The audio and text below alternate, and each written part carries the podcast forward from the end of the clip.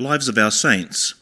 On the 29th of August, our church celebrates the feast day of Saint Theodora of Aegina. The following are some thoughts on her life and works.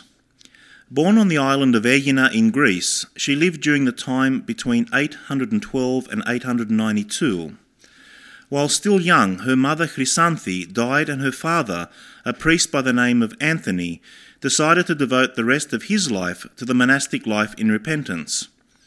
Probably only about five years old, Theodora was shipped off to a close relative on the other side of the island. It was the custom of that day with some people to betroth young girls to young men whose social status was better than theirs in order to ease the burden of raising a child. The marriage, of course, would take place at a much later time, although many girls in this situation found themselves married by the time, by the time they were 14 or 15 years of age. Thus Theodora's aunt betrothed her to a fairly well to do young man of Aegina at the young age of seven. Indeed, they were married when Theodora was only fourteen years of age.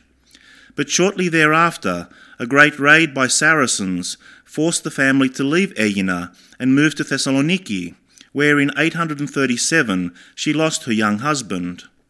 Not having any children to raise, Theodora then went to a nearby convent of St. Stephen and was tonsured a nun.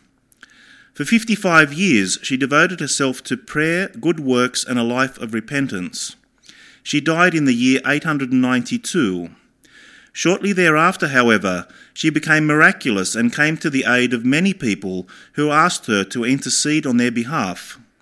Not only that, but out of her crypt there oozed an ointment with the odour of roses, and for this phenomenon she became known as the Myrovlites, or one who exudes myrrh. West of the Cathedral of St. Sophia in Thessaloniki, the convent of St. Stephen can be seen along with a church dedicated to her honour. Her miracles continued, and the church finally declared her a saint and honours her on the 29th of August.